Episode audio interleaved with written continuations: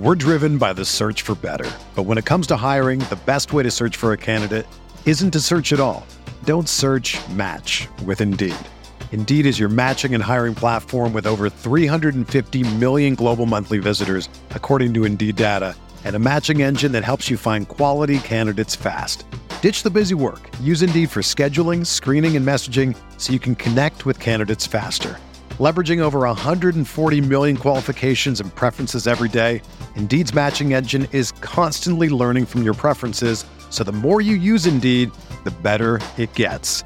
Join more than 3.5 million businesses worldwide that use Indeed to hire great talent fast. And listeners of this show will get a $75 sponsored job credit to get your jobs more visibility at Indeed.com slash BlueWire.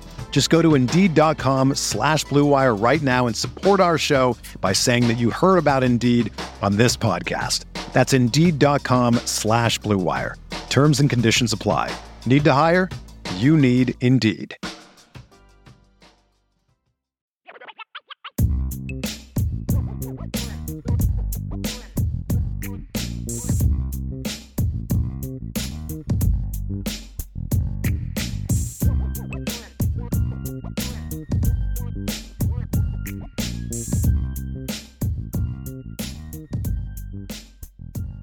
And we are back. IB Nation, welcome back to the Irish Breakdown Podcast. It is Thursday, and that is Ryan Roberts. I'm Brian Driscoll. I'm in my Virginia office today.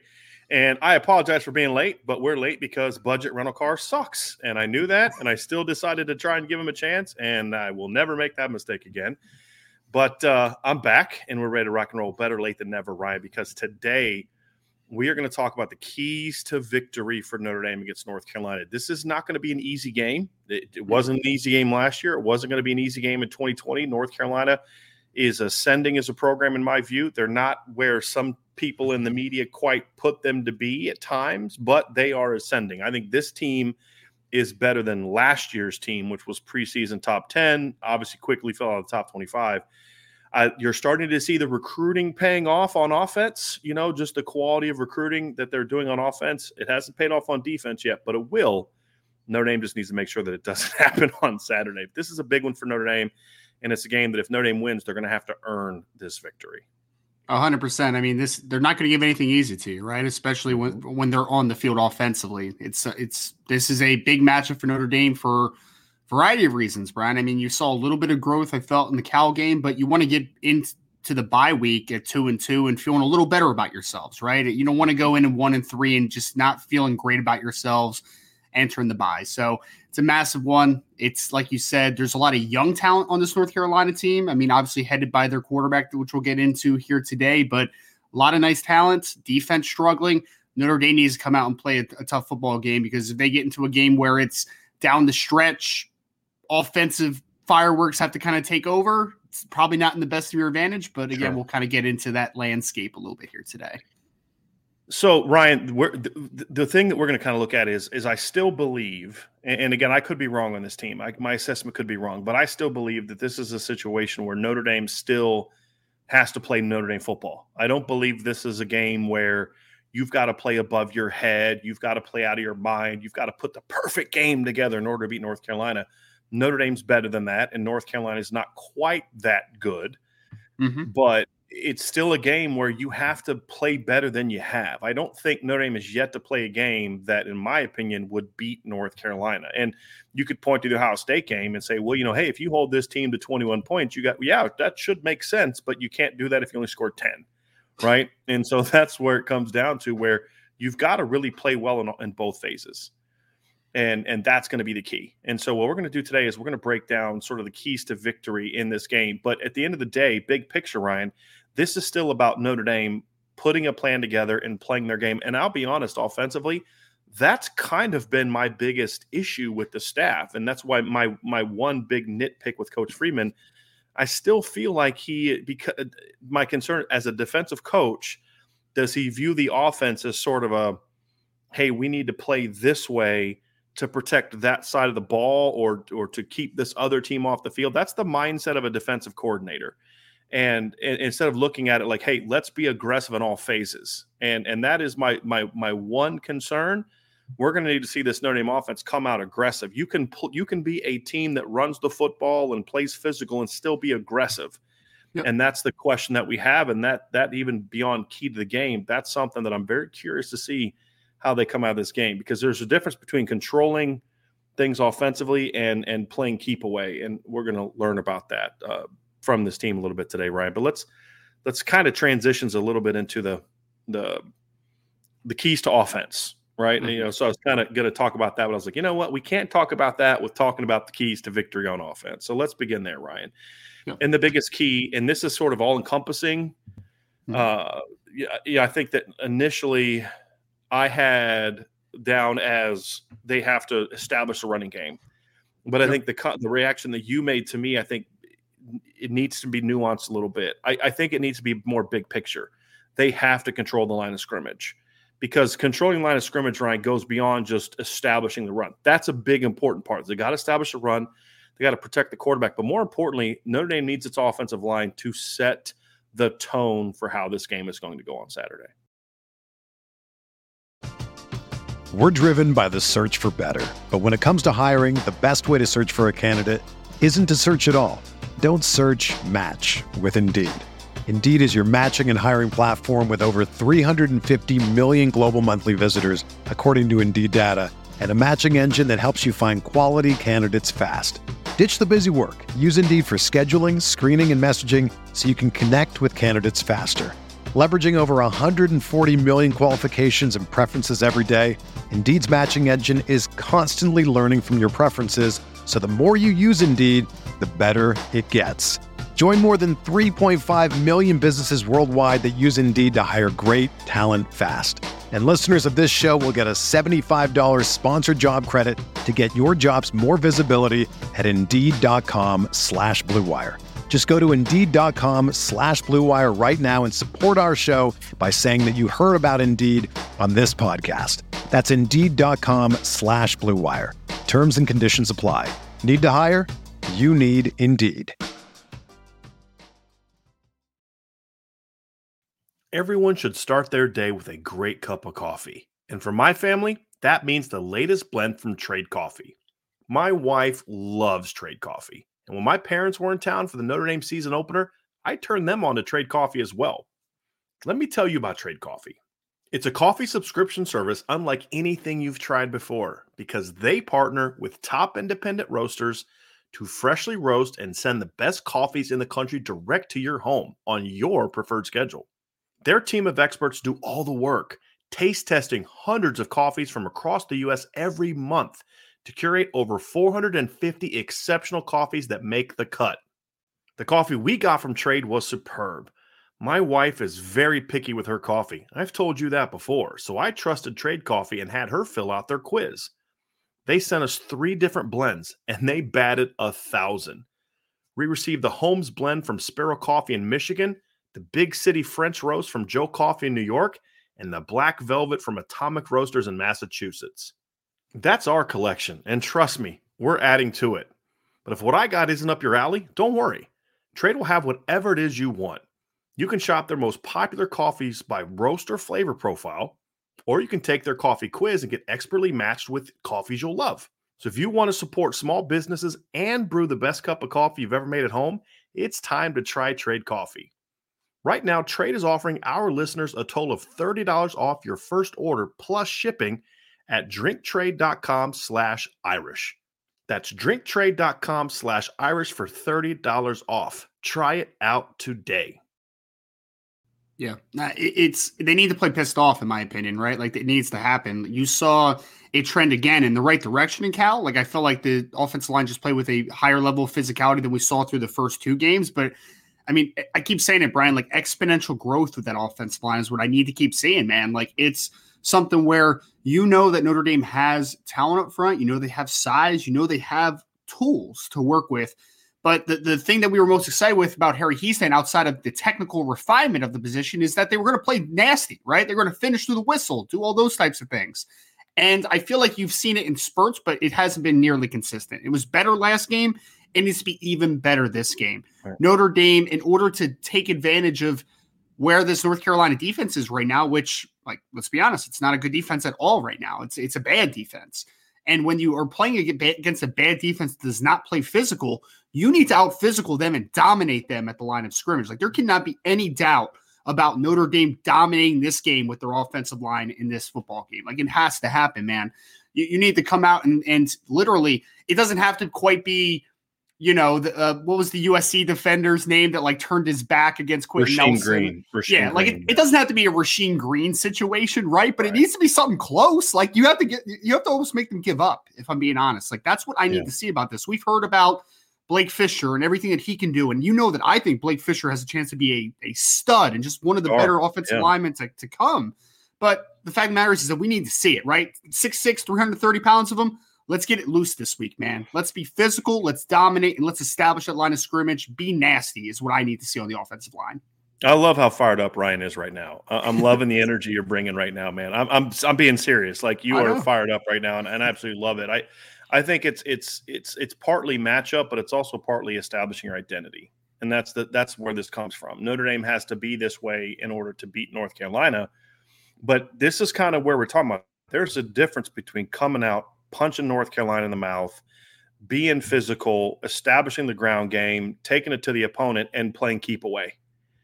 And and that is my big concern about this is I want to make sure that if they're doing this, they're it's kind of like this, Ryan. It's it's a lot of things. Like, you know, people can do a lot of things in life. You can give to charity, you can do all type, you know, you can tithe to your church, you can help your neighbor, you can do whatever. But what's your motivation behind it? Are you doing it because you want to be helpful? Or you're doing it because you want people to praise you, right? Like you're doing the quote unquote right thing, but your motivations can make it whether it's going to be as helpful or not, right? And it's the same thing with this aspect of the football game. Are you doing this because you're afraid of North Carolina's offense, or are you doing this because this is who we need to be to maximize our potential as a program? And with some of the things that Coach Free has said, it makes me think that it's it's more along the lines of we're afraid, not afraid, that's the wrong word we're protecting the defense from the North Carolina offense as opposed to this is who we are.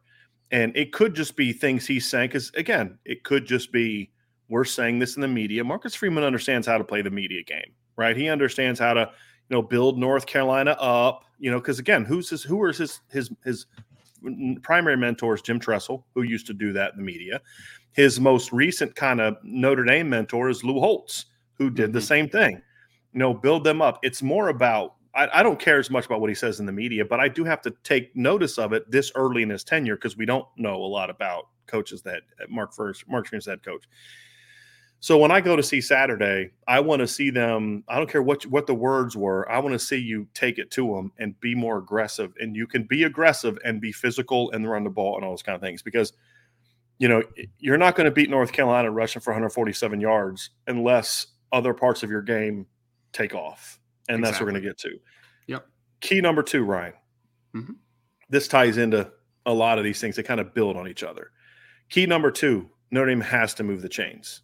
Notre yes. Dame has been one of the worst third down teams in the country this year. They have to get better, like immediately. This has to be something that they're able to do because – uh, you know, you're not going to win with three yards in the cloud of dust. I've always said this. That I always kind of joke like I, the least favorite sports expression ever is three yards in the cloud of dust because three yards in the cloud of dust gets you to fourth and one. So unless you're going to go for it on fourth down every time you get the football, that makes no sense. You know, I want to see them come out and and be good on early downs. This has been a big problem for Notre Dame is they have not been as good on early downs. Now, last week when they got into the short yardage situations, they were much more effective when they didn't jump off sides and those type of things. They were, I mean, they, the quarterback sneak, they moved the chains. The third and, you know, late in the half or late in second half, they had the, the short yardage situations with Audric Estime. He converted.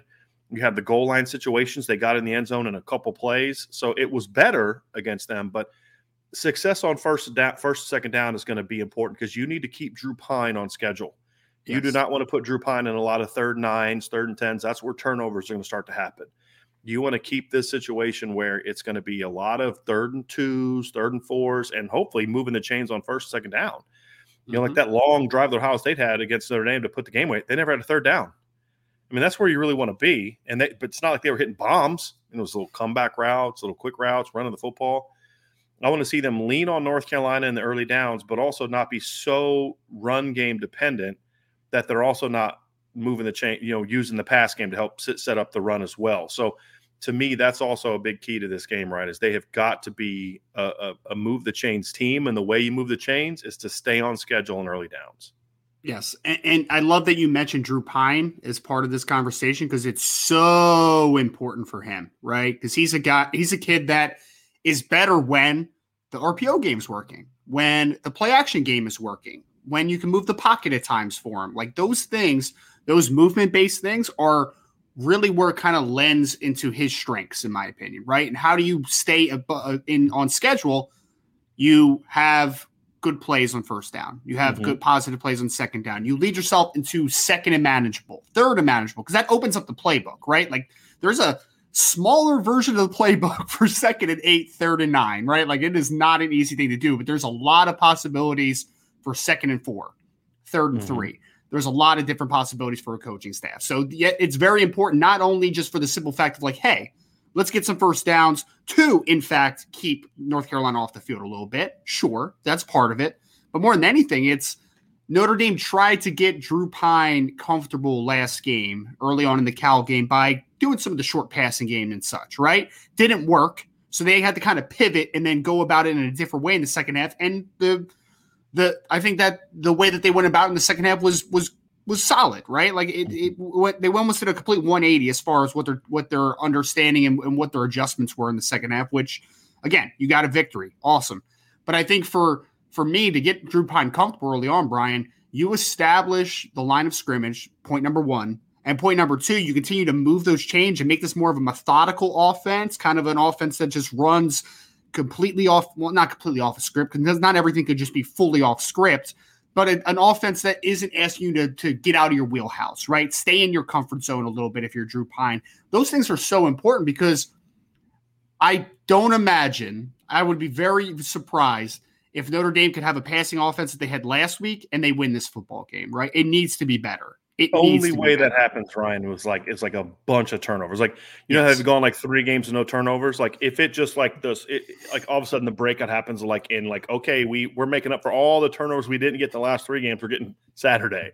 I, uh, to your point, I think that's the only way that happens is if they're just they get you know it's it's like the Wisconsin game. You know what I mean? Like yeah, you, you, get two pick sixes and a kick return for touchdown. I mean, it doesn't have to be pick sixes, but it could be a forced fumble that you were to cover the 22 yard line, you know, something like mm-hmm. that going in.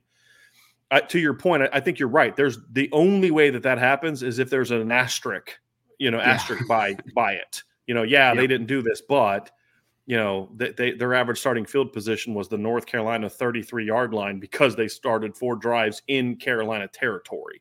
Yes, right. I, I agree with you wholeheartedly and, and so it's it's going to be tough to win a normal game the way that you're describing. They're they're going to have to be more effective. It, it, it, just on early downs, and then that leads into sort of the next part of this, right? And and the key number three is they have to win on the perimeter, and this mm-hmm. this manifests itself in several ways. Number one, formationally. My fear is that Notre Dame is going to come out and go back to doing a lot of 12 personnel in this game. Hmm. And I know that it worked in the second half against Cal to a degree, but I don't think it was the 12 personnel that worked so much as it was just you had spread Cal out, you'd leaned on him, and you kind of wore him down a little bit. I don't think it's a situation where, oh, gee, the tight ends were blocking better all of a sudden. That wasn't the case. I want to see them continue to spread Cal out, continue to do the movement stuff that I think is really effective. You know, use use your jet motion effectively. Take a page out of Carolina's book use your jet motions and your shifts effectively. You know mix up your personnel stick with 11 you know mix up your 11 personnel change your personnel right? The 21 stuff worked great in the first half last week. I want to see them do more of that. And the biggest play the second half was also a 21 personnel play. It was the little route to audric estime. So don't forget about chris tyree. Don't make that a one-off right? And and and that's my big concern. You know i think didn't they give like the offensive player of the game award to audric estime after the game think I think so. Notre Dame did. I'm like, oh, here we go. You know what I mean? Like, you know, I mean, it's just back to falling in love with a powerhouse back, which I like Audric Estime, but it's as part of a duo with other guys. And that's kind of the concern I have. again, just another concern. And it's me reading into things. But when you're only three games into a coach's tenure, all you can do is kind of read into things until you have more data to show something. And so we're going to see how they build around that. I mean, do they look at it as, oh, we finally got Audric Estime going? Or is it, hey, by using Chris Tyree early, that then got Audric Estime going? We'll find out on Saturday. Uh, yep. Still, still need to see Tobias Merriweather. You know, you need to get some size on there. And the reason it's important that they win on the perimeter, Ryan, twofold is schematically they got to do some things to win on the perimeter because their corners are big and and pretty mm-hmm. physical when they want to be, when they're allowed to be. Yep. You know, they don't they don't do a ton of press coverage, but they are physical in routes and different things like that. Um, Notre Dame's receivers have struggled a little bit against that. I would imagine that North Carolina's going to be more aggressive in coverage to Saturday than they have been because they're going to watch what every other team has done to Notre Dame and said, "Hey, we're going to make them beat us down the field."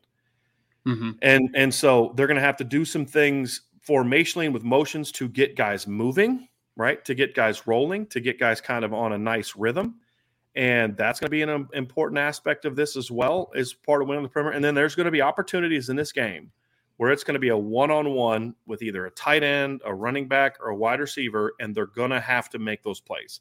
They have not been making them up to this point in time. They're going to have to make those plays because this, like you said, Ryan, it's not. A, this is a game you can't ground and pound and grind out a 17-13 victory, right? You're gonna have to create some big plays, and and it kind of ties into a, a, little bit, Ryan, what our fourth key is, uh, which is they've got to create big plays. So the, the, it all builds to that. I'm not saying you have to have 600 yards of offense. I'm not saying you need to rip off a, you know 760 yard gains. Be nice, hmm. but that's what we're saying you're going to have to do some things where you create some big plays in the run game and in the pass game. And I'm telling you right now, barring just blown assignments by North Carolina and every team you play, you're not going to rip off a big run until you start to make big plays in the pass game because there's going to be too many people in the box and not enough space to do that, barring a mistake by someone else.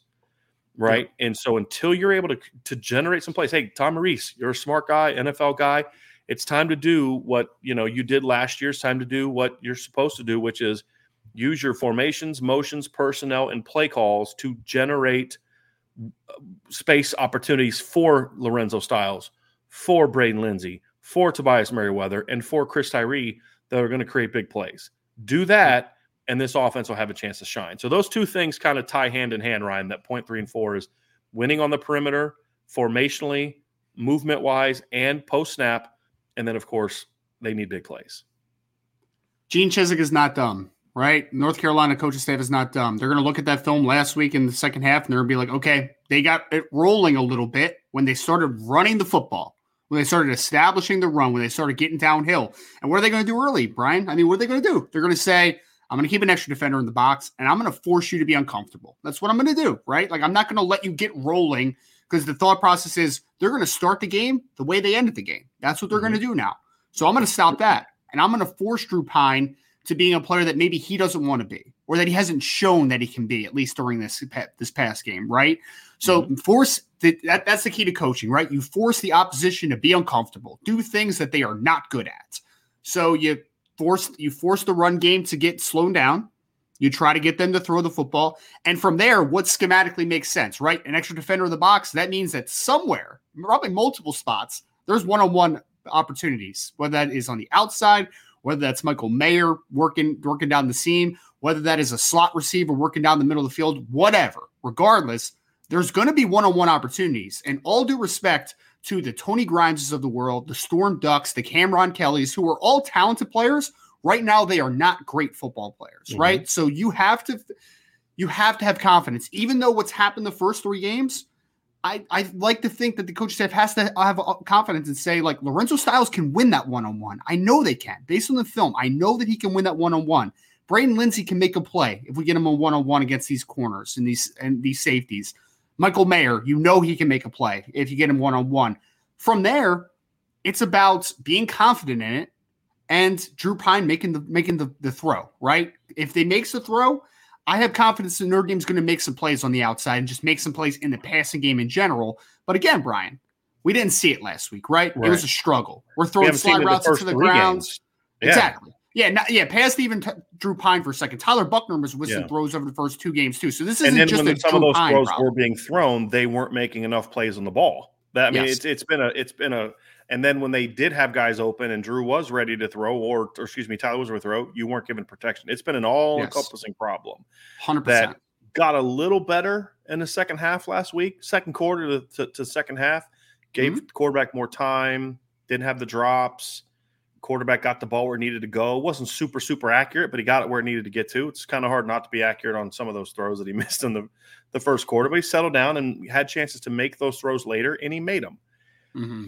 Now you need to show that you can make them at 10, at 15, at 20 yes. and and deeper. And if you don't do that, this is I mean again, you can play keep away and and hope that you can win 20 to 17, but the reality is is that's n- probably not likely. And even if you do do you are able to do that, you're going to put your defense in a situation just like Ohio State where your defense is great for almost 3 full quarters but if you give an offense like Ohio State, if you give an offense like North Carolina enough time, they're going to put a couple drives together if it's yep. a close game. Mm-hmm. And that's the problem I have. If your defense is making stops early, the Notre Dame offense has to put some distance between them and Carolina immediately. Yep. I don't care if it's a three play drive or a 13 play drive or anything in between. It's got to be seven. And that's the thing is then if if your defense is struggling early, then your offense has to match, obviously. But they can't just, oh, hey, we're up 13 nothing or 13 to 3. Let's let's run the clock out because it'll take Carolina about four minutes of game time to turn that that 13 to 3 deficit into a lead. That's the reality of it. And so you've got to you've got to defense has got to do their job, but the offense has to come out with a mindset of whatever we're doing, it's with the thought of scoring.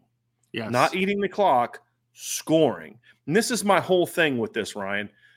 I don't think you need to focus on playing keep away. It's like focus on building around who you are. We have very mm-hmm. talented backs. We have a, a, talented offensive line that's starting to get going. We should have better blocking at tight end, right? And and there's some weapons in the pass game that they're not utilizing. But if you play your game and you execute and you play aggressively, it'll be a natural part of that is there will be drives where you go like 9 10 yards right? Uh, you know 9 10 plays excuse me. And so when you force the keep away thing you tend to get conservative. You tend to get well let's not take a chance. You know let's let's let's you know hey look take more time huddle all that nonsense. And now all of a sudden you get no rhythm on offense. Mm-hmm. that's what happened against north carolina you know, that's what happened against, you know, they they pushed people kept talking about like tempo against Marshall. Like that wasn't tempo. That looked like tempo because of how slow they were going before, but that wasn't exactly tempo as we as we perceive it. Yeah. And, and so yeah, it worked against Cal because Cal was a was a team that once Cal wanted it to be a low scoring game. That's you're playing into mm-hmm. their their game. So you just had better players able to get it done. This whole mindset of playing keep away and keep that other offense off the field, I hate it. Yeah. Because uh, uh, for a team like Notre Dame, I hate it because just be who you are. And mm-hmm. sometimes mm-hmm. it may be a three play drive, and other times it may be a quicker drive. But if you don't establish that aggressiveness where you're coming out and attacking them, then they're just gonna. I mean, they're it's gonna play right into their hands, in my opinion. And and I just don't think we're in a situation where Notre Dame can afford to do that on offense. Yeah. And that's that's my big concern and and the thing that I could think could keep them. I think the only thing that could stop Notre Dame this weekend is Notre Dame. Agreed. That that's that's the reality of it. That's the only thing that can stop Notre Dame this weekend is Notre Dame. It, North Carolina cannot stop the Notre Dame offense. They can't unless all of a sudden they get good in a week. But if it mm-hmm. looks like they're stopping Notre Dame offense, it's most likely going to be more about Notre Dame. And and that's the concern that I have is are you going to play a game and have a philosophy and a, a structure that plays right into Carolina's hands? And uh, you know, I just uh, that's my big concern about this game, to be honest with you, Ryan. I think regrets as a, as a coach, Brian, only come from you knowing that you had more in the tank, right? Like mm-hmm. that you had more than you put out there. And I think that during the first three games, I think it's safe to to say that Notre Dame didn't, didn't just let it all hang out, right? Like they didn't let loose. And if Notre Dame would have let loose in the first three games completely, and just they just came out on the short end of one or two of the games, I can live with that personally, right? Because it's like you you put everything out there, man. Like you you did you gave everything. There was no question about effort, physicality, or just the the the intrinsic want to to try to win a football game, right? But I don't feel like all the time this team is getting put into the best position to be successful, create plays. Like I don't think that it's happened yet. So I'm excited to see Is this the game where Notre Dame just kind of says, "Hey, man, we're one and two. Our backs right. are against the wall. We're about to go into bye week. Let's go out there and let's play, man." Right. Like North Carolina is at home. They're comfortable. They've scored some points. They have confidence. Let's punch them in the mouth a little right. bit, man. That's what you have to do. Ryan, let me ask you this: yeah. If what you just said is Notre Dame's come and say, "Hey, let's go play. Let's yeah. let's be let's go let's go play Notre Dame football." What what is that going to look like for the run game? Like uh, it's a, I'm I'm setting you up because I know you and I are on the same page here. Yeah. What does it look like for the run game if Notre Dame plays their game and comes out aggressive and goes after North Carolina and as you said punches them in the mouth? Isn't the end result the same as ball control, but this way it's more aggressive? It's designed to take it to them more. It's designed to put more yeah. points on the board with the same thought process. That's why I say it's about your mindset. It's not so much mm-hmm. about the strategy, it's about what's going into the strategy. If you're going into something in like if you're a boxer and you're going in with a guy that's a really aggressive puncher and you have a defensive strategy, you may say, "Hey, look, there's a reason for this. It's it's it's a strategy which is going to allow us to then take it to him later rounds, right. whatever the case may be." Mm-hmm. Or if you you can have that strategy and it's a winning strategy, or you can say, "Hey, I'm going to go in here and play defensive because I'm afraid to get knocked out." Guess what? You're still going to get knocked out. You know what I mean? Because yeah. you're not, you, you know, it, it's what's the motivation behind the game plan, and then when it's out of fear or or you know, hey, we're we're playing keep away from the other team. That's a it may not be fear in the minds of the coaches, but it is mm-hmm. fear. Mm-hmm. You don't want to give them too many possessions because we think they may score. That's not having a lot of faith in your defense. That's not having faith in your players. Yep. The mindset that you're talking about, Ryan, is going to look a little, it's going to accomplish a lot of the same goals that this what they did against Ohio State will accomplish, but you'll be way better at it, way more mm-hmm. aggressive at it, way more efficient with it, and you'll score more points. And guess what? At the end of the day, you'll have the ball more. You'll keep that offense off the field, but you'll put that offense in a situation where y'all better go down and score because we're going to come down and score the next drive, but it's going to take us about five minutes to do it. And it puts a lot more pressure on North Carolina. The way that Notre Dame played against Ohio State offensively puts zero pressure on the North Carolina offense. Mm-hmm. Hey guys, just keep keep at it. We're going to eventually get there, just like Ohio State did. Yep. But you play the way they did on defense, and then be more be more aggressive, be more on the go, play your game. If if there's a way to if there's an opportunity to take a shot, don't be afraid to take a shot out of some weird desire to slow it down. Mm-hmm. You know, now all of a sudden North Carolina's like, you know, hey, look, you know, there's a little bit more pressure on them. Now we said yesterday this is a good come from behind team, but as long as you keep putting points on the board and you know jump on them, every stop you make gets answered with points that's mm-hmm. how North Carolina starts making mistakes and you roll them, right? But that only comes because you're willing to be you. Yes. And the fact that this team, this this staff, somewhat appears unwilling to be as aggressive on one side as the other side mm-hmm. is concerning to me. You yeah. know, and that's why. And then guess what? Your players play that way. Your well, players pay, play passively. Go ahead, Ryan. No, that's what I was about to say is from the mental side of things for a second, because we've talked a lot about the offense being young, right? Like there's a lot of sophomores playing football. There's a lot of younger players playing football on the offensive side of the football, especially.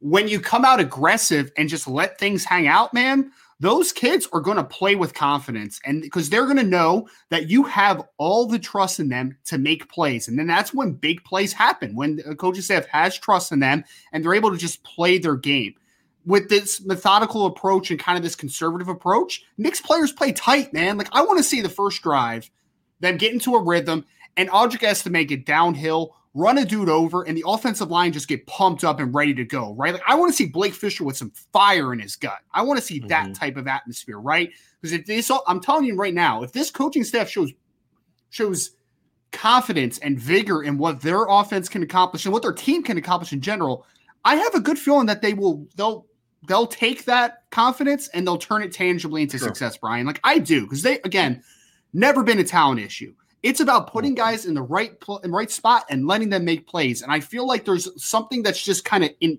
a little bit missing right now, as far as like that that pushback, as far as giving a player an opportunity and a player making it. There's a disconnect right. right now. If the coaching staff and the players are on the same page and they're playing with that fire and that vigor I think they're going to respond and make plays, man. I do. I really do because you've seen it in the past. It's not like I've never seen Lorenzo Styles make a play. It's not like I've never seen Braden Lenzy make a play. It's not like I've never seen Chris Tyree, Michael Mayer make a play. I've seen all right. these guys make plays, which tells me it's there.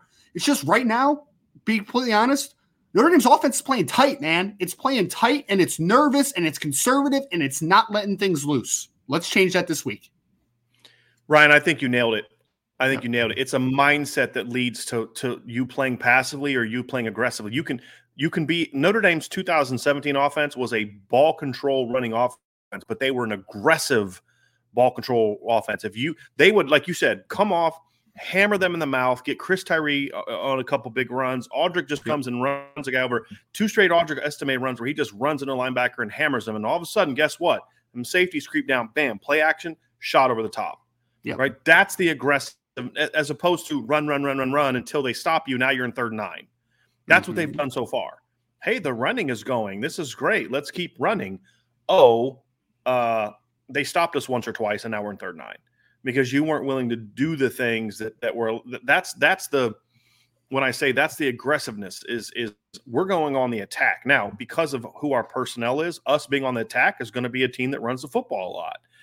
But eh, you know, again, that's just kind of what I want to see from this team, and I'm I'm I'm not optim- I'm actually not optimistic that we're going to see that on Saturday, based on the things that they're saying. Mm-hmm. Now, I hope that it's just them playing the media game. That's what I hope it is, and that's. But you know, right as I said, right now we don't have enough knowledge of this staff and what they will do on Saturdays to to know for sure what it's going to be. Because sure. when Marcus Freeman told us all summer that this is what they're going to do against Ohio State, that's exactly what they did against Ohio State, right? So yeah. um, the only evidence we have is that when he says we're going to play ball control and keep away from the other team, that's what they did. And if that's what they try to do against North Carolina, this team's going to be one and three, and and that's why we say it's it, they got to change their mindset. And it starts with the head coach, and then goes to the offensive coordinator the offensive coordinator is mm-hmm. going to have to do things to build confidence in this group because right now this is a group with no confidence and he can beat them down and hammer them and all those kind of things. And I understand the desire to do that, but he's got to start doing some things in practice, start doing some things game plan wise, start doing some things game planning wise. That makes this fun again for those kids because they have a mountain of pressure on their shoulders. You can you saw it last week when Lorenzo Styles just dropped that ball. There's yep. so much weight on that kid's shoulders right now that he's just pressing.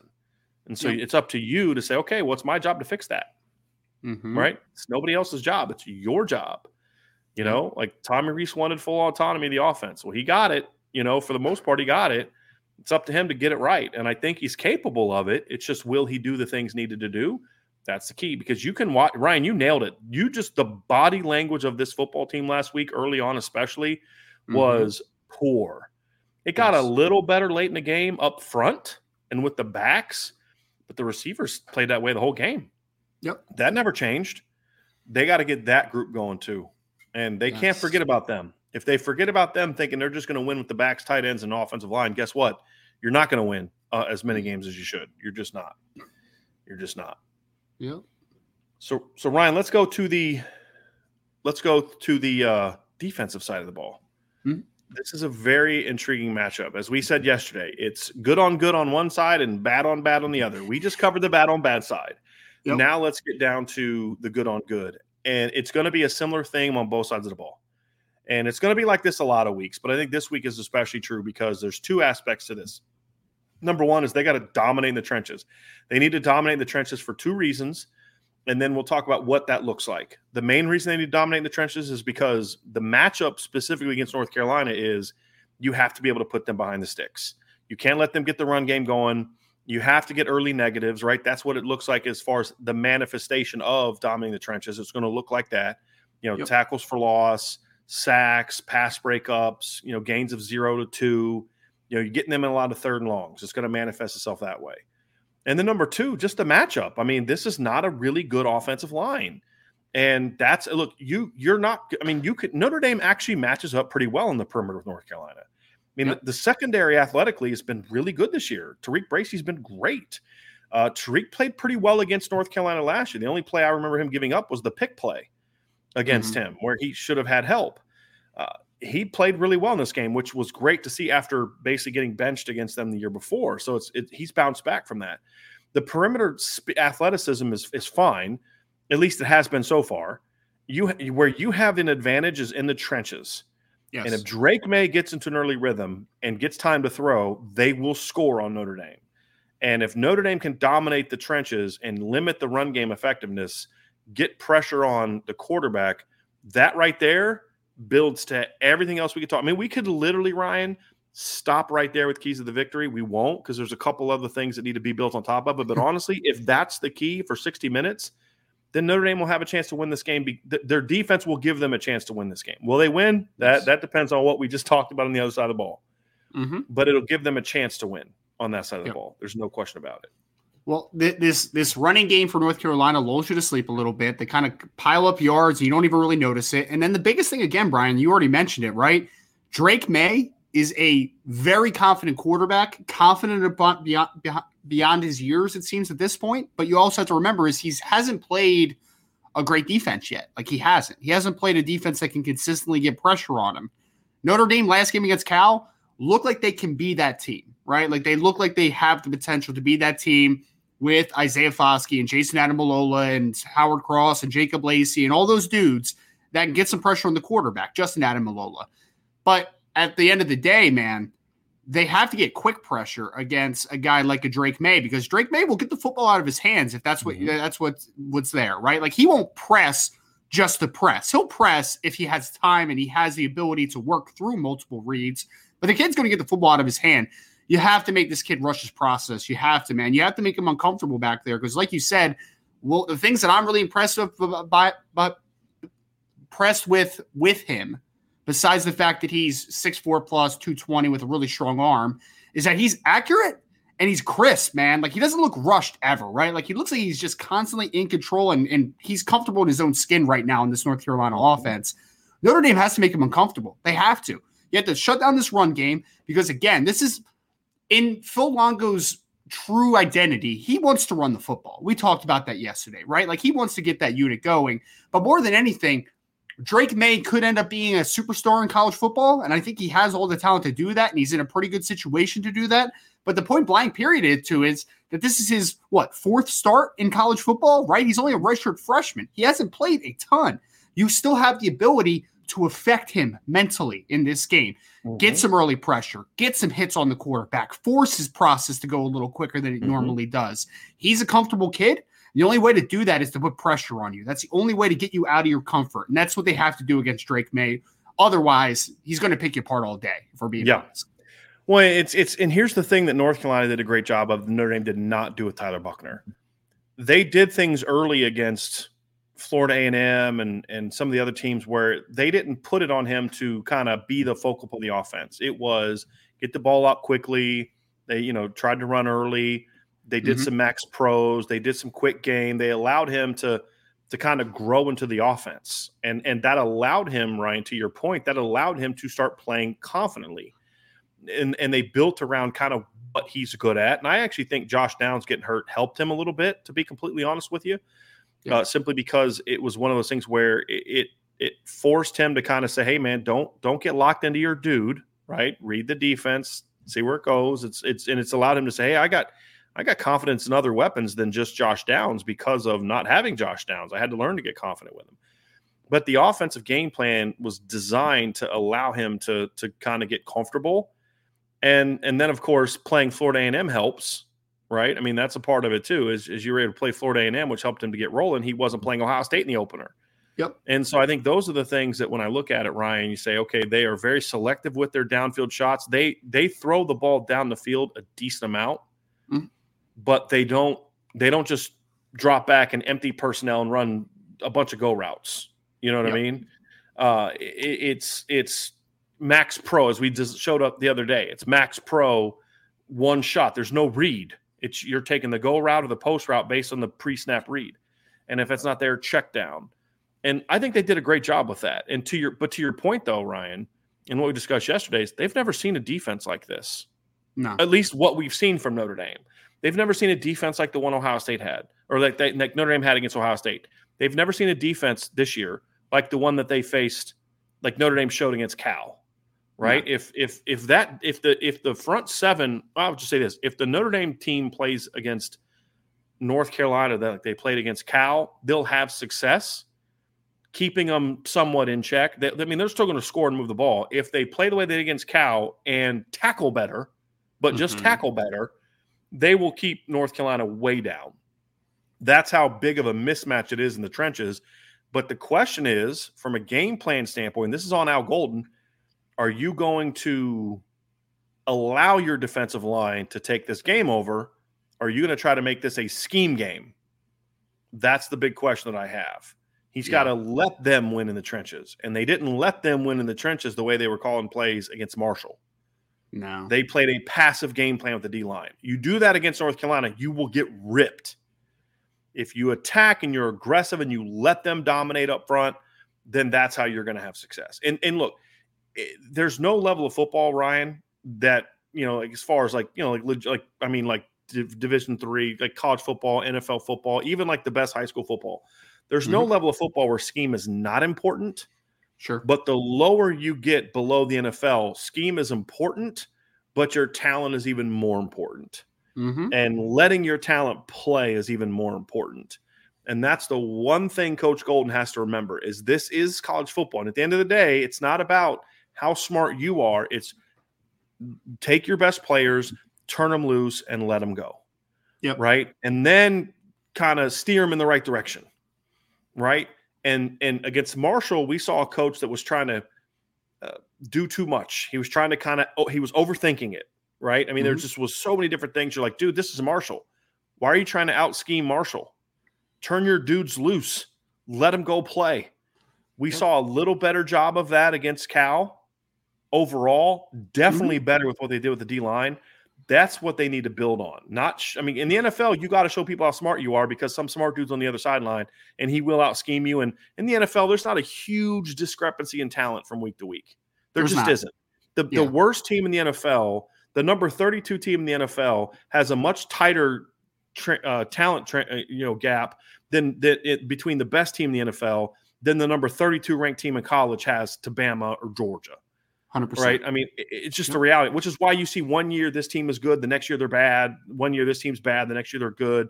Any any team that's run well has a chance to turn things around quickly with a pick here, a pick there, right? And so uh, you just you can't look at it that way. There is uh, everything is close enough, Ryan, where you do have to fundamentals and scheme and all that kind of stuff. In yep. college, you look at Notre Dame's schedule, there's still all but two teams left on the schedule, in my opinion. Notre Dame still has better players than them. Notre Dame has better players than North Carolina. And that's no shot to North Carolina. North Carolina is doing a really nice job. They're saying we've been very positive towards them all week, but the reality is Notre Dame still has better players. Yes. Are you going to let those guys play like better players? Or are you going to continue to handcuff them?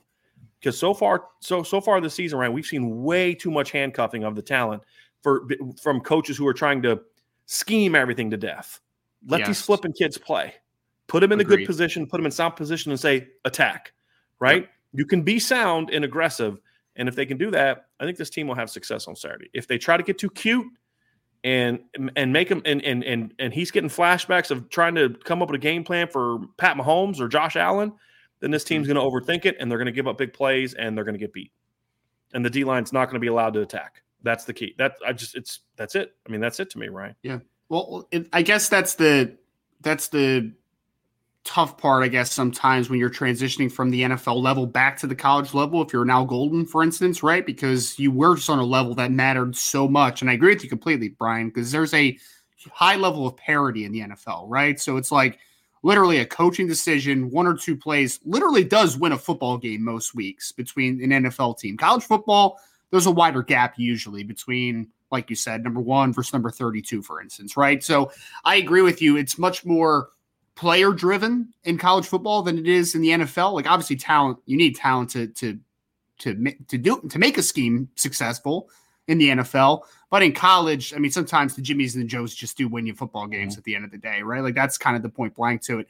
And I do think I don't think Al Golden's done a bad job so far. I think he's had spurts of good. I just yeah. think that there are moments though where you could just tell that it's just more scheme driven than player right. driven. To your point, right. right.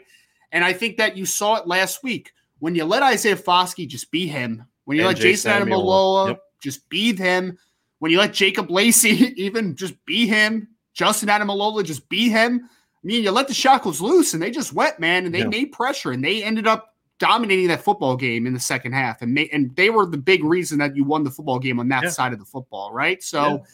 I agree with you, man. Like, just let him loose. Just let him go, Al. And because I know Al Golden's a really smart minds, right? Like he's a really smart that, but the, the, issue is that we're, we're we're saying it's it he's too smart right now. Yeah, really. Like, I mean, is, yeah. that's that's the reality. We're not. Well, This isn't a shot on Al Golden. This is an adjustment that you make when you've been in the NFL for almost a decade, which he you know is what seven years, right? In the 6 mm-hmm. or seven years at least. It's an adjustment period going back to college. That's the point, yeah. right? Especially when you have smart kids like Notre Dame, because on the board and on the practice field, they're like picking this stuff up. Like these kids are really smart, but every college coach knows what they do in practice is not going to be quite what they do in game. So you have to like so for example, when I would teach routes, I would teach like a really big sink on top ends, Ryan. Like I would like really drive almost like you were hunched down when we were first doing install because I know when we get into a live situation, they're not going to do that. They're going to do about half of that. So if you only teach it to the point you want them to be, then when they get to a game, then they're going to be up and they're not going to do it as much, right? Yeah. yeah. And it's that it's that kind of thing where you have to know that just because they're picking it up on the board and just because they're getting into practice doesn't mean that you can just do all these things because in practice there's not the pressure. The tempo of practice is not the same. There's all types of reasons why. And that's the thing that coach golden has to realize is like you're wicked smart but it's only about what your players can do and you still have a pretty good d line. You need to turn those kids loose. Yes. And that's going to be the key. Now there's some other practical things that need to be a part of this game plan this weekend ryan uh, number one is do better with leverage. Mm-hmm. North Carolina will leverage you to death if you let them inside and outside because they have a they have a really unique screen game. They will attack you at the perimeter, the screen, and the run and the pass. But they also, if you overplay it, they will then sell you outside and then bring you a tunnel screen back inside. Yeah, and it that which makes it and, and they haven't done as much of that the last two weeks because they didn't have Josh Downs. Josh mm-hmm. Downs is back, which is going to make their screen game a much bigger part of this game. And so that's something I want to see is leverage is a big thing. Do not let them bubble screen you to freaking death on Saturday. Yep. If Marshall, if Cal was smart, they would have done that a lot more on Saturday. And, and again, why? Bill Musgrave, really smart coach, but he's an NFL guy. He's always thinking to the next play. Yep. One thing I loved about what Tommy Rees did on Saturday is I'm okay to a degree. I don't say I loved it. I was okay with it is when they just started like, okay, we're just going to run inside zone and duo right down your face, right?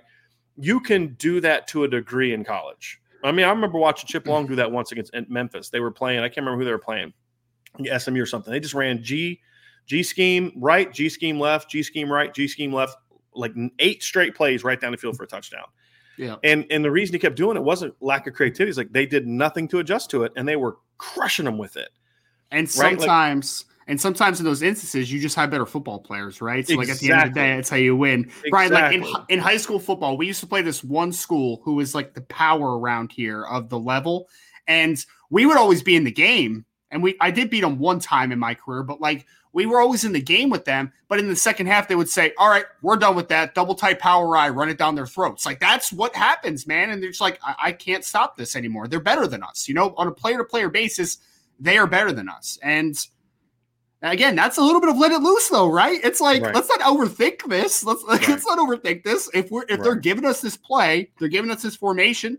Run it until they stop it, right? Right. So I, and I it's not about you. dumbing it down. It's not no. because that's that. It's not about simplifying. I I, just, I, hate the dumbing the down yes, terminology. Yes, by the way, I hate that. Yes. Yeah. It's more about it's about having a foundation that you can build upon. And in the NFL, this is the concern I have. In the NFL, you are basically going to have a brand new scheme almost every week on defense. Yep. I mean, it's it's one of the things I like about Al Golden, but that has but in college though you have to you have to still have a foundation that you know you're going to build on, and then you, then your your adjustments each week are built on that foundation of what you do best. And and that's the thing he has to learn is it's not just keep doing what you're doing until they figure it out because they'll never master it this season. It may be next year, but you, this is Notre Dame. You don't, you know, you it's like it's what thing I think Jim Knowles did a great job of with Ohio State this year. He has simplified what he does enough to where they they have a foundation of he's just letting the dudes be dudes, right? And yep. then they'll eventually kind of build on it, right? Al Gold needs to kind of take a page from that a little bit and say, hey, look, I know I'm wicked smart, but the kids aren't there yet. Yes. Let's build to that. And if they mm-hmm. do that and just turn them loose, because if, if Notre Dame can somehow find a way to get their linebackers going, this defense is unreal at this point in time. Yes. The way that the way their front seven should be playing and played against Cal, and and the way that their defense defensive secondaries played for most of the year, if the linebackers start playing like because we thought they might be a strength of the team, you know, and way off on that. If you yeah. can get that group back to playing the way they should, because every single kid in the lineup has regressed from the last mm-hmm. time we mm-hmm. saw him. Maris is not as good as he was in 2019 or 2020. JD's not as good as he was last year, and Jack Kiser's not as he was last year. That's mm-hmm. not a mm-hmm. talent problem. That's a coaching problem. And mm-hmm. if they can fix that, then holy moly, this defense has a chance to be really, really good. Another day is here, and you're ready for it. What to wear? Check. Breakfast, lunch, and dinner? Check. Planning for what's next and how to save for it? That's where Bank of America can help. For your financial to-dos, Bank of America has experts ready to help get you closer to your goals. Get started at one of our local financial centers or 24-7 in our mobile banking app. Find a location near you at bankofamerica.com slash talk to us. What would you like the power to do? Mobile banking requires downloading the app and is only available for select devices. Message and data rates may apply. Bank of America and a member FDIC. When you need mealtime inspiration, it's worth shopping Kroger, where you'll find over 30,000 mouth-watering choices that excite your inner foodie. And no matter what tasty choice you make, you'll enjoy our everyday low prices, plus extra ways to save, like digital coupons worth over $600 each week. You can also save up to $1 off per gallon at the pump with fuel points. More savings and more inspiring flavors make shopping Kroger worth it every time. Kroger, fresh for everyone. Fuel restrictions apply. A couple more keys, Ryan, and and uh, we're going to do a mailbag after this. So if you have questions, get those in now. Okay, so fire, mm-hmm. throw your questions in there, and we will uh, we will we'll get to that point. We'll get to those afterwards. So we will have a mailbag. But Ryan, a couple more keys on defense. Number one, this is kind of a simple one: limit big plays. And I'm going to say these two together: limit big plays, and they've got to tackle. They have to tackle. They have to tackle. Yes the, the the the frustrating thing about last year's game is a lot of the big plays that that here's the deal. I'm a big believer in this. Against some offenses, they're going to make a big play on you. They just are. Mm-hmm. Alabama's eventually going to get a big play on you, but you have to make them earn it. You have to make the receiver run a great route or just make a great catch or something. The frustrating thing about Notre Dame's North Carolina game last year is the the big plays they gave up were kind of like, what are you doing? like turning a guy loose on a simple stop and go, right? Uh, not getting over top of a of a simple. I mean, you know, counter. You know the G scheme's coming. You know what's doing what you're doing. Just execute it and you blow it up. You know, and then you just like let it part like the Red Sea. That wasn't a. That was. I mean, it was well blocked, but it was well blocked because you didn't play it right as a group of linebackers and as a as an edge player. And so there there's things like that that allowed North Carolina to be in a game that they really should have been in. To be mm-hmm. honest with you, and so to me, you've got to limit those things. Make them earn it. Make yes. them earn the because they'll, they'll look. They're going to get yards. They're going to get some points. They're, this isn't going to be a, a ten to three game. They're going to move the ball at times. They're going to score. You've got to create enough stops and mistakes and turnovers to keep them in check. And uh, and so that's the thing is limit the big plays that come off of dumb things, blown coverages, missed gap assignments, and missed tackles Al mm-hmm. Golden actually talked about what we've been talking about all week when it came to the pass rush. He's like, you can't run past the quarterback. You can't overrun the quarterback. I mean, that's simple stuff, right? I mean, you need a counter off of that. You need to just stop at that point in time. Like you can't run past the quarterback as an interior player, you know. And, and so there's some adjustments they need to make. That to me, I think when you look at Ryan, you say if you can just play a clean game mm-hmm. and then play an aggressive game, that's where Notre Dame is going to have success. And it sounds simple, but honestly, it is simple. This is not a complex offense. It it is it is hard to defend, but it's not complex if you if you know what I mean.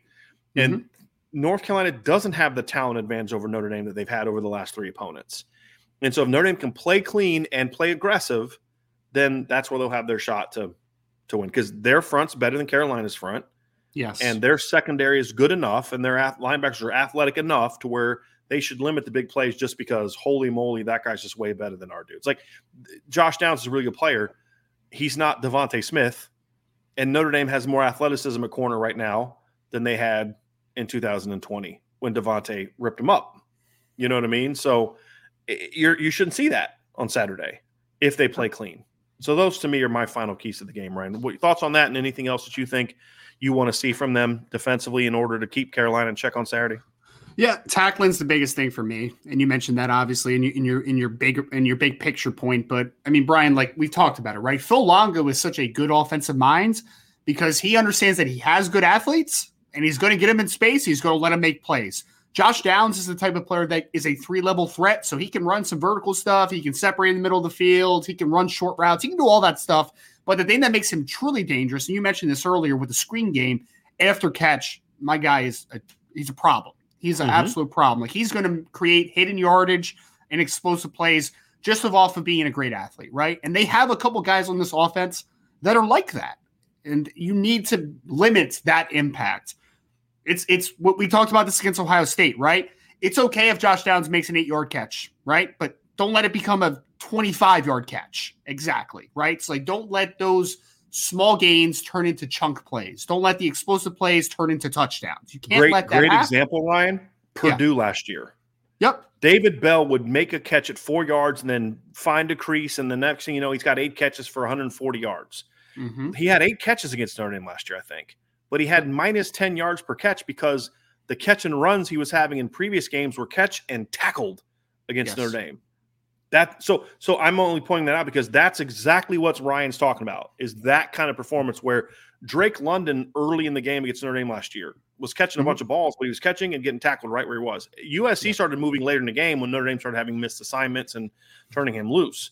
Right? I don't care if Josh Downs catches 13 passes on Saturday as mm-hmm. long as it's 13 passes for nine yards a catch, eight yards 100%. a catch. 100%. That's going to be the key. Which, which he did in the first game before he got hurt, right? He had like nine catches for like what 78 yards or yeah. something like that. Like that's mm-hmm. what they did. Although, I mean, he scored two touchdowns. So, like, you know, he was doing his role or whatever. But like the point of the matter is, is don't let Josh Downs turn a good gain into an explosive one. Don't let him turn mm-hmm. explosive mm-hmm. into touchdowns. Like you have to limit the impact that he has. And that goes same thing in the run game, right? Like I, I talked about this yesterday when we kind of briefly just kind of introed – Omarion Hampton's a good football player, right? Mm-hmm. George Pettaway is a good football player. They're good football players. But again, they're the same thing where I don't think their offensive line is very good, if I'm being honest, right? Like I think that the linebacker is going to have the chance to make plays. I think the defensive line is going to have a chance to make plays, but you have to limit Omarion Hampton to three yard gains instead of eight yard gains, right? right? Like yards after contact cannot be a big thing in this football game. Make them work for what they want to do because you mentioned it. They they live off of explosive plays. That's how they win football games. Make them try to be methodical a little bit more, right? Make them have longer drives if they're going to score.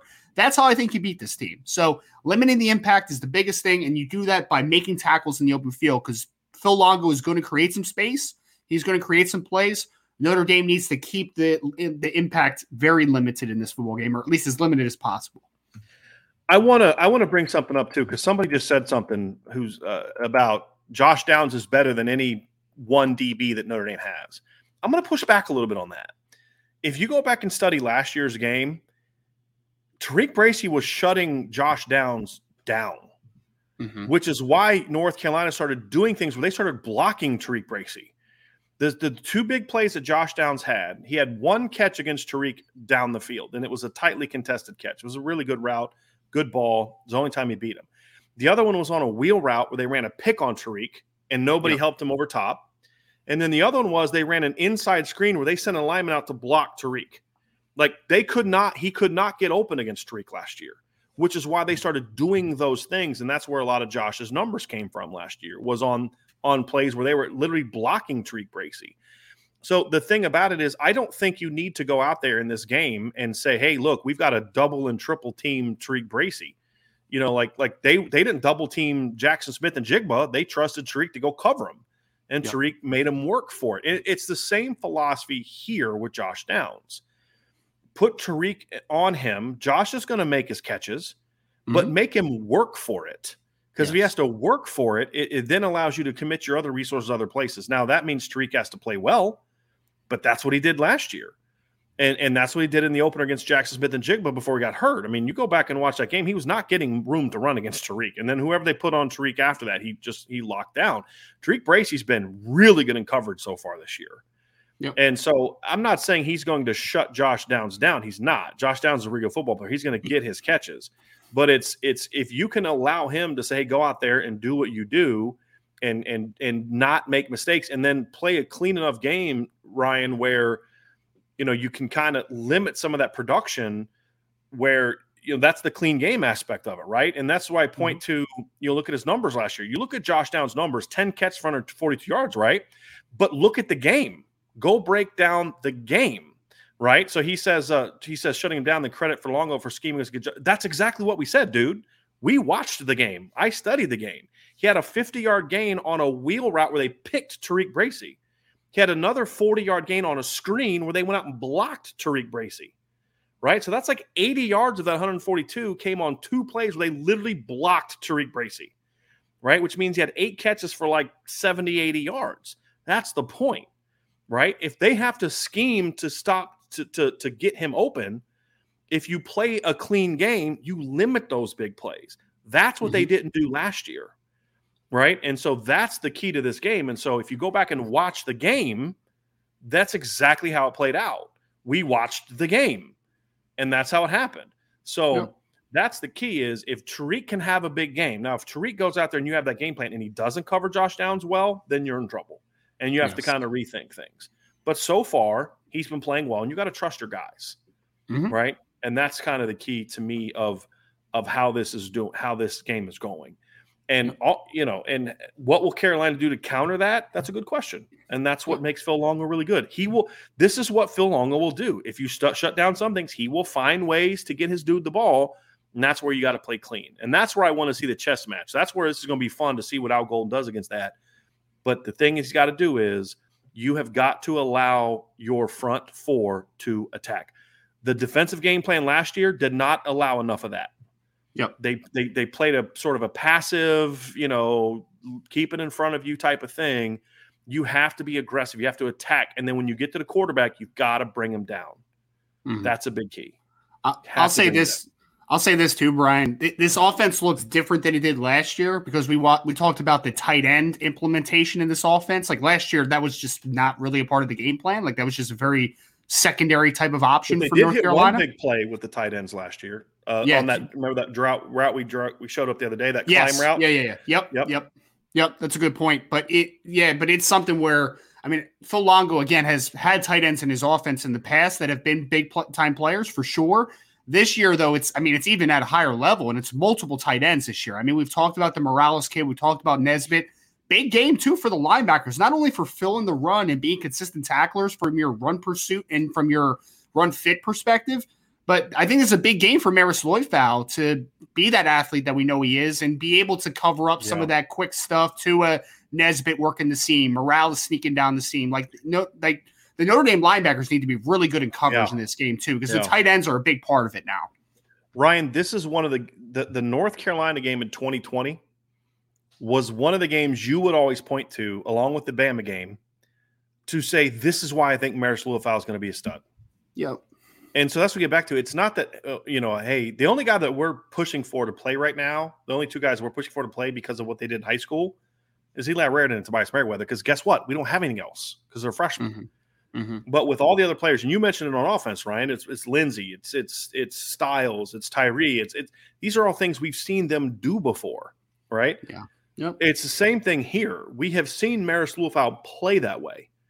But what Clark Lea did in 2020 was Marist had a really simple job and he did it really well. Yep. And it's going to be the same thing here.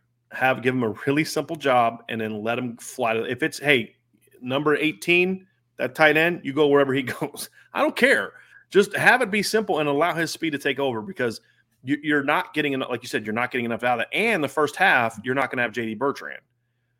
So you know how is that going to play out? You know, are you going to, does that mean Bo Bauer plays more Mike? Are you going to go with Jack Kaiser inside and go the true nickel for most of the game? Uh, are you going to give Junior Tuihalamaka some more snaps? Like, you know, mm-hmm. I, am curious to see what they're going to do. I don't know what they're going to do, but it's got to be a, a, plan that is scaled back enough to allow your linebackers to play fast and disciplined because it, because that's something that Carolina did yesterday, last year too, Ryan is uh, I'm gonna I'm gonna somewhat push back a little bit on the, the thing about the tight ends because you are correct about the tight ends for North Carolina uh, mm-hmm. throughout the season last year. Mm-hmm. Like you mm-hmm. nailed it throughout the season. They were absolutely not a, as big a part of the offense as they are this year. Right. But against Notre Dame last year, they actually did some nice things. Nesbit had three catches for 50 yards. and I'm, I think there was one other tight end play in that game. It might it might have uh, yes, I believe there was another one in that game too. Um, but yeah, he had so he had a seam route where he beat JD Bertrand right at the seam on top of that climb. So they didn't go to it often, but mm-hmm. when they needed a big play, they went to the linebackers. They went at the linebackers. They did it twice with the tight ends, and then the other thing they did is that play we drew up on Tuesday where they kind of clear it out and then put the running back on just a, a like a late seam where yep. it's going to be a linebacker have to pick him up, and the, they didn't pick him up, and he went for like twenty plus yards. So that was like three plays. Again, it wasn't. You were correct. It wasn't a volume thing. They didn't mm-hmm. throw at him a lot, right? But when they needed a big play, that's right where they went, and you know they're going to do that this year. Mm-hmm. They may not do it all game, but it's going to take about three or four plays for them to say, "Hey, when we need a big play." Like I talked to Chip Long about this one time. Do you remember the Arizona State game in 2014? Yes. And Notre Dame came all they were down 34 to 3 and Everett hits that pump pump fake and then hits Amir Carl over the top and all of a sudden it's like 34-31 and you're thinking, mm-hmm. "Whoa." Like first or second play of the next drive, they went a, ran a running back wheel route for a big play. And I remember talking to Chip Long about this and and I asked him I said, "What?" He's like, "Dude, we'd had that play in our back pocket the whole game." We just didn't need it because we got up on them so big. But as soon as hmm. they got back in the game, because they knew they could formation Notre Dame in a way where they were going to have a linebacker or a defensive lineman covering him. And on this particular play, VanGorder called a play where he had Sheldon Day running on a wheel route with a running back. Right? Did that go well? That go uh, well? No, no, it did not. it went for a long play that set up a touchdown, and then it, you know all the momentum was gone. Poor they ha- Longo will have stuff in his back pocket where when they need a big play, they're going to go to it. And I guarantee you, the majority of those plays are the tight ends and the li- and the running backs going at the linebackers. If Notre Dame's prepared for that and they execute those, then I think that's where they have a chance to really keep this thing, you know, from from looking more like the Ohio State game than than last year's North Carolina game. Yeah, that's key. Does this um, look more like Ohio State, or does it look more like last year's North Carolina game? That's um, oh, going to be the key. I'm just imagining Sheldon Day running on a on dude. A it was ridiculous. Now. It was ridiculous. I'm Poor like, Sheldon. how does that even? How does he even get to that? Like, Such why a good you, player. Why are you asking? Why are you that? exactly? Exactly. Here's what you do on that play. Let him go freaking hit the quarterback. yes. You know, you, you yep. got this guy on your team named Jaylon Smith. Maybe you have him cover a running back on a wheel route. Just saying. Just saying. Maybe maybe use him. I don't know. Call me crazy. So uh, you know, but that's that's who he was. But anyway, I digress. Special teams, Ryan. Yes. I'm gonna I'm gonna add a caveat to this one. The mm-hmm. the rules are the same. Do no harm, right? Win the field position battle, which they've done a great job of so far with their coverage units. They've done a great job. Kick it out of bounds. Don't let them return kicks. Do a great job pinning him on with the with the with the punt game. All those type of things. That's all good. I do think the special teams is going to need to make a play in this game. Mm-hmm. Blocked punt, big return, something. Be nice. It, it, it, it's not a key. Like they they can win without it, but it certainly helps when you're going mm-hmm. on the road and you're playing a really good football team. And I do. We talked about this game before the season. I said North Carolina was overrated last year, and people are sleeping on this year right? Because you could just see kind of who was stepping in and, and some of the changes that were made. I didn't think the defense would be this bad but the offense is a little bit better than I thought it was going to be, especially without Josh Downs for two games. Yes. So this is a good football team. It's a, but it's a good football team that you should still beat. But your special teams, which has been brilliant the last two games, needs to still be brilliant with its coverage. But you also, I think, need to make a play. I, yep. You don't need to. It would be really beneficial if the defense could make a play, or I mean, the special teams could make a play in this game.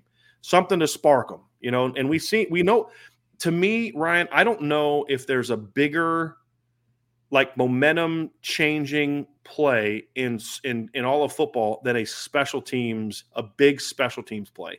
A return for a score a blocked kick that sets up a score.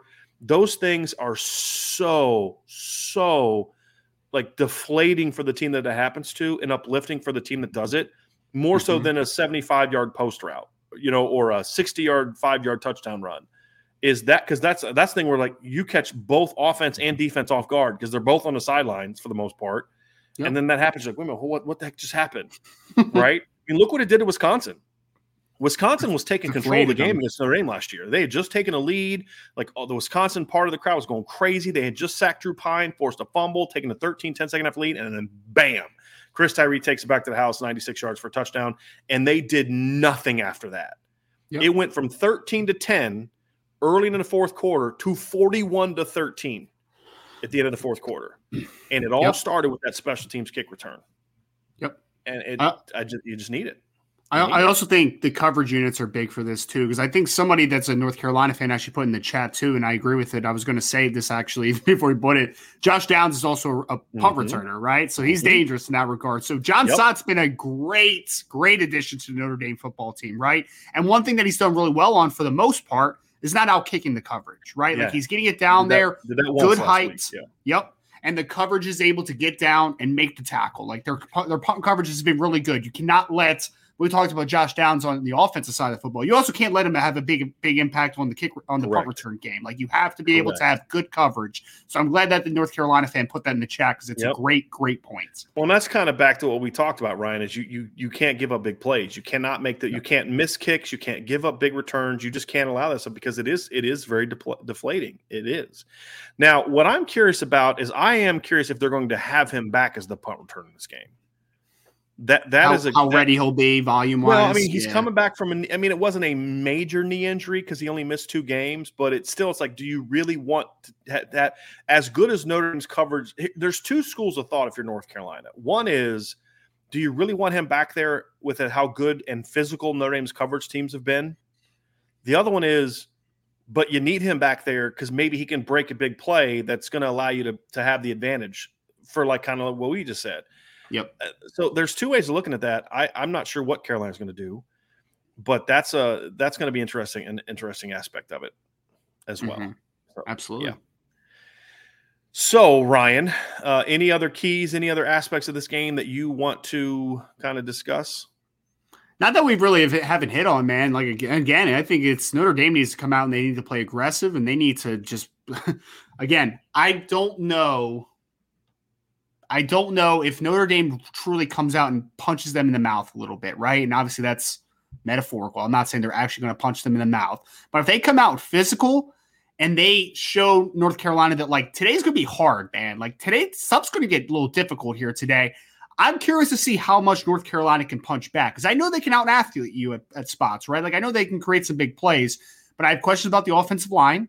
I have questions mm-hmm. about the defense of front seven, just in, actually the whole defense, if I'm being completely honest. So I'm curious to see just how much fight is in this North Carolina team if you get if you put their backs against yeah. the wall because they are a younger football team. I mean, two freshman running backs, redshirt freshman quarterback. Like it is a younger football team in a lot of important spots. So I'm curious to see if, if Notre Dame comes out aggressive and kind of puts their back against the wall a little bit how North Carolina responds. So again, I just think aggressiveness and physicality is going to be the biggest separator in this game for Notre Dame if they can. Absolutely. Win. Absolutely. So that's going to do it for part one of our podcast today. We're going to do a mailbag next, but that's going to do it for the keys to victory aspect of it. Before we move on to the mailbag, please do us a favor hit that like button, hit that subscribe button, hit the notification bell, share this podcast, sign up for the message boards at boards.irishbreakdown.com. So, Ryan, a uh, lot going on. So plenty of North Carolina coverage. We have our stacking up articles. They're on the front page at irishbreakdown.com. Ryan's got some recruiting content on there. Uh, Sean Stires just put a transcript of Marcus Freeman's press conference from today in the admin. I'm just going to go through and proof that real quick, get that ready to go uh, after the show is over and publish that. So a lot more content tomorrow. We will have our uh, we'll kind of do our score prediction. How do we see the game playing out? We'll just kind of you know not really hit on the keys to the game this week because we did it today, uh, but we'll just kind of talk about the magnitude of the game, what's at stake, and then make our predictions. And then we'll preview the other some other big college football games. It's going to be another great week. I've said it all week. Another great week of college football games. Very very intriguing games this week. So that's going to do it for this portion of the show. Everybody, thank you for joining us on the Irish Breakdown podcast.